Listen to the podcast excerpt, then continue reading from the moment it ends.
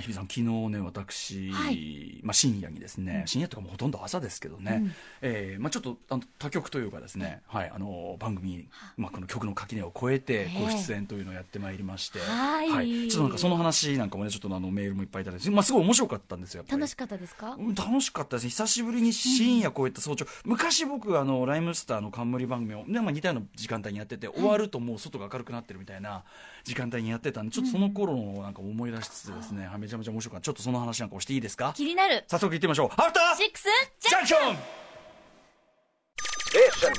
アフターシックスジャンクション6月12日水曜日時刻は6時を過ぎました。ラジオドッキの方もラジコドッキの方もこんばんは。TBS ラジオキーステーションにお送りしているカルチャーキュレーションプログラムアフターシックスジャンクション通称アトロク。パーソナリティは私ラップグループライムスターの歌丸です。そして水曜パートナー TBS アナウンサーの日々真央子です。まあ今オープニングテーマがかかってる間ではまた別の話題で騒然としてるって言いました。これはちょっとね、はい、プライベートというかねあのおいおいのね。なんか知らなかったです、はい、面白い話をしてたんですけどね。ということで昨日ねえっ、と、まあオールナイトニッポンというねニッポン放送のまあ老舗深夜番組ですよ、うん、えー、その「オールナイトニッポンの」はい、えー、まあ、ゼロというねそのまあ一部じゃなくてその後の方ね、えー、他の方の時間帯の方に Creepy Nuts という、まあ、この番組もライブ、えー、新来てもらったり人間交差点も出てもらってますし、うん、まあまあ後輩ですよ、えー、ラップグループがやってる「えー、オールナイトニッポン」そのゼロの枠に、うん、まあ、お邪魔してきてゲストとして、はい、まあ一つにはその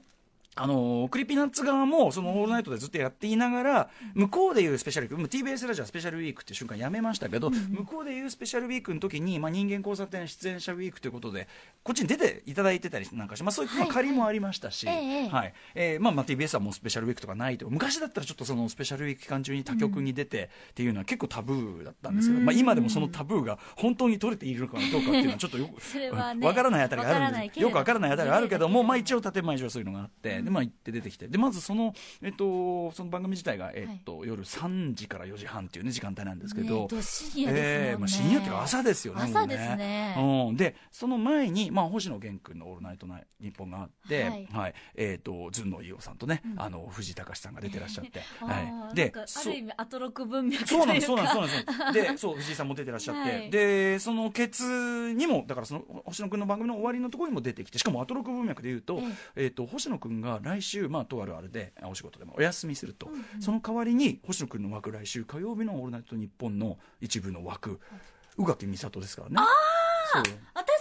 で読んだんです。ああそれ記事で読んだのはねその最初に多分ね日比さんが記事で読んだのはそれはね幻覚と思われる。ええあのね幻覚と思われる。えっ、ー、と正式な情報リリースの前になぜかねなんか、はい、なんかヤフートピックスとかも上がってなんかスポーツ報知みたいな見た気がするそれはねあのあ見たなと思ってクリックすると404みたいになって、はい、えー、なるんで。えー、あのうんなので、はい、多分ねそれはね幻覚幻覚も幽霊ホームページになってただそれは正夢でしたということで。そうですちなみに、えっ、ー、と、宇垣さん、その、なんかまあみんなみんながその幻覚のね幻覚のヤフートピックを見ているとちょうどその時間帯に、まあ、あんまないんですけど本番中のまあ合間になんかこう、まあ、携帯をいじり出したんですよ。でこういじってからひとしきり「私こういう時間に携帯いじりませんよね」っつって。なんかでも虫の知らせがあって。虫の知らせが、えー、なんか来ちゃったよ、まあ、あくまでそれはねちょっと虫の知らせだったわけでまあそうそうだからすごいでしょ？すごい。なんか、うん、あるそうですかそうい。う文脈があるというね。でも宇垣さんが来週やる。だから宇垣さんがまあ他局でありますけども一人しゃべまあフリーとはそういうことですからね。フリーそれは自由ということですから、旅立ち。ええ旅立ちでもね 旅立ちでも。なんであなんで宇垣さんなんですか？ってそしたらそのやっぱそのディレクターというかねプロデューサーの方が「え可愛いから」みたいな。おおうん。そのぐらいだとやけどしますよみたいな。やばいぞ、これは。そのぐらいの感情とやけどすると思いますけど、私知ってるよ、それぐらいじゃダメだぜ。まあまあでもね、まあでも一人で、人と一人調べでやられるってことなんで。楽しみですね。またその時間ね、新しい感じで、そうそうそうそう。深夜どんな感じなんだろう。ね。っていう、まあお話もして、えでバトンタッチを受けて、まあ僕はそのクリーピーナッツのオールナイトニッポン出て、あ、こちらに関してですね、えっと、メールもいただいておりまして。えっ、ー、とね、えー、よしこさん、えー、夕方と少し雰囲気の違う歌丸さんが新鮮でした。うん、時間足りませんでした。1時間半だね。あ、じゃあ、アトロクの半分なんですね。半分ですし、まあ、その半分だし、俺が出てるのは、あの、その以外のオープニングとかエンディングもね、ずーっともうあるしてと、その松永キュッキュッキュッキュッキュッキュッキュッキュッ仲良しだから。キュッキュッキュッキュッキュッキュッってやがってね。うん。だから、そうそう、僕が出たのは正味1時間今日ってとこじゃないですか。あ、そうですか。なんですけどね、まあ、そうそうそうそう、もうすごい楽しかったですけどね。あとね、メリケンコの塊さん、えー、夜中眠い目をこすり、2 2時半に起きてラジオをつけて歌丸さんの登場を待っていました。しかし4時になっても歌丸さんが出てこない。あれ？あ TBS ラジオになってた。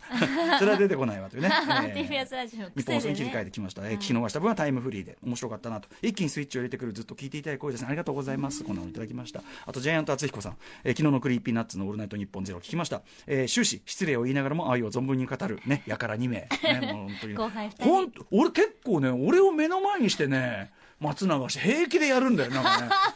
あれなんかでもアトロク来るとそんなになんかね、うん、目の上のたんこぶ系とかなんかすぐやるんですよ。大人の器と知識で応戦する宇多丸さんの構図が最高に面白かったです。ありがとうございます、えー、アトロクも「オールナイトニッポンゼロも両方聞いてなおかつウォンテッドリスナーウォンテッドっていうのはライムスターが昔やってた、えーと、ラジオ番組で東京 TF までやってて。で松永君はそれのリスナーで投稿常連だったんですみたいなそういうサイクルが、ね。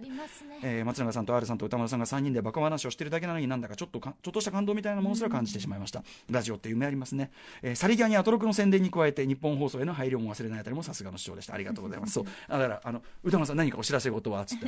明日 TBS ラジオですね。月曜から金曜6時から9時まで。つって。もうやって。明日の特集こうこうこうで。ただしその時間帯に日本放送も大変面白い放送をやっていることでしょうからこれはやはりタイムフリーで両方聞くのが基地というこういう、ね、大人な着地。大人、えー、させていただいて大人でございます、えー、まあまあ両方聞ける時代ですからね。そのやっぱラジオ全体を盛り上げていこうということで、まあ、もちろんそのライバルとしてこう切磋琢磨もしつつ手を結ぶとか結ぶ。だからあれじゃないですか。そのあれですよインフィニティ・ウォーからのエンドゲームっていうの、はい。その小競り合いしてたシビル王までは小競り合いしてたけど、それどころじゃないサノスが来てる時に その路線の違いで喧嘩してる場合じゃない。ね そういうのがあって。ここで一挙一緒にやろうじゃねえかと、はい、でもこう後輩の番組に出向くってどうでしたか、うんはいいやまあでもそのあの非常になんていうの？そのラジオ的な喋りたけてる2人ですからね、うん、でも2人も空気感出来上がっているし、うん、ただそのね逆にやっぱこの夕方の番組今ずっとやってるから、うん、あのなんていうのかな？やっぱ深夜モードは違うんだなって自分でもああ違いますか？思いましたね。はい。あのテンションとかまあそのだってもう奴らがさその降ってくるネタがまあど深夜もそう深夜ですし、まああの2人だからまあはっきり言って下ネタっていうか 下まだ聞けないで聞きます下ネタっていうかなんていうかみたいな感じで、はい、俺もその何が OK ラインかよく分かんなくなってきて、うんうん、普通になんか後から考えると普通にあそれ放送禁止用語だよねっていうことを普通に口に出そう出す寸前まで引っ掛けてあっつってさすがにそれはね僕もね 50ですからね常識ありますからとか何度も何度もね危なっかしい瞬間がありまして、まあ、言ってることもかなり乱暴だったと思うんですけどね、まあ、まあまあ深夜モードあそういうのもあるな。だからあ TPO だなみたいな。あ TPO えー、TP TPO ですよ。なんかねそのね、あの宇多丸さんから普段はおとなしくしてるとか言うけど、いやよこの時間にあの内容をやったら普通に、あの Creepy Nuts だって干されますから、ね。うん、あの、ね、やっちゃいけないことでやってる時があるから、ね、この番組でもちょいちょい例えばそのねこうなんていうの？下的な表現をしたとしてもそれはあくまで、うん、あの比喩だったりするじゃないですか。あそうですね。あとまあスンスンってこう、ね、スンと言ったりする。比喩じゃないんだもん。その 比喩じゃなくなんだもん。だからその、比喩じゃないその身体的反応の話とかを延々してるわけですよ。え？マジね。お前、そう、マジで。お前なんか今あれじゃないの？みたいなね。いや、そんなことないですよ。今、今立てませんよ。そういうね。で、どんどん楽しくなっちゃって、どんどんどんどんどん。男子校的なところがありますんでね。でも、でも、あの、めちゃめちゃ楽しかったですよ。あいいですね。こんな感じでね、まあ、あの、垣根を越えた盛り上げみたいなのあってもよろしいんじゃないかということで、やってまいりました。はい、お帰りなさい。帰ってまいりました。え、あとですね、ちょっとカルチャーニュース、この番組、関連のね、カルチャーニュースでいうと、はいうん、えー、カルト的人気を誇ったクラブ、アシッドパンダカフェというのはね、まあ、高野政所君というね、うん、まあ、いろいろありましたけども、まあ、見事、えー、今、復帰を果たしております、高野政所君が、あの、やっていたクラブ、最先端にして平均的クラブ、アシッドパン、えー、アシッドパンダカフェというですね、まあ、クラブがあったんですね。で、そこでいろいろ面白いイベントをやってて、ダサ Tウォーズだとか、うん、ジャスティスナイトだとか、まあ、詳しくは説明しませんけど、いろんなイベントをやってて、まあ、それの、あの、こんな面白いイベントやってるっていうのを、まあ、前の番組で紹介してたんですけど、はいはい、そのアシッドパンダカフェ、まあ、当然、まあ、いろいろあってですね、まあ、閉店したんですけどもオンラインで復活かというね。オンラインで、はい、うん。えー、ということで日本の平均的かつ最先端のクラブとして国内外の音楽イベントはもちろん食事を振る舞うイベントや特撮アニメ系のコスプレ推奨イベント、えー、普通のクラブの範疇にとどまらないユニークな催しを繰り広げて、うん、えー、カルト的な人気を誇っていたアシッドパンダカフェ、うん、ジャスティスナイトっていうのはなんだっけ？向かいにあるなんとかで、はい。なんだっけ？自転車を盗むやつがいるだけ、はあ、それを一晩中こう監視カメラをつけてクラブの中で一晩中監視するっていう。みんなでジャスティスを監視するという、ね、ああそういうすごいな。とかのアシパンが、はい、えオンライン学校コミュニティアシパン学園として復活するとアシパン元店長高野政所が自身のブログにて宣言した、えー、ということなんで,、えー、でどういうことなのかさっぱりよくわからないので、あさって金曜日のカルチャー最新レポートで高野万所さんに直接伺おうというこういうことになっておりますので、はい、どういうオンラインで復活どういうことなんですかね、えー、相変わらずね全く企みはね懲りていない。あと日比さんの関連で言いますとですね、はいえっと、昨年、えー、8月に開かれた全国高校総合文化祭の演劇部門で最優秀にあたる、うん、えー、文化科学大臣賞を受賞した丸亀高校、えー、演劇部の舞台、フートボールの時間、これ、あの去年の9月5日に澤、うん、田記者による高校生のお遊びとあの中で、高校演劇の知られざる世界、これ、神回でしたね、神特集、これで紹介したそのフートボールの時間が、なんと映画化が決定して、オール香川ロケで来年2020年公開を目指して、どういうこう座組でとか、全くちょっとまだわからないんですけども、ね、気になりますけども、うん、どういう感じになっているのかという、こんなニュースも入ってきております。さあそんな感じでね、ええ、やはりまあこの番組あれですから、はい、はい、あのやっぱり R と松永のね、特に松永と野郎のもう本当にね、あのあのそうしょうもないね、僕たちがハイブローなカルチャー番組ですから。うちはね、えー、キュレーションプログラムやっぱああいう連中とちょっとやっぱやからとのね、やっぱりね、あの品の違いというのをね 見せつけないといけませんから。やっぱねここ、ここは笠かからねバチッと。パイセンとしてやっぱりねここはバチッとカルチャーをキュレーションしていく番組をお送りしたいと思います。えー、本日6月12日水曜日のメニュー紹介です。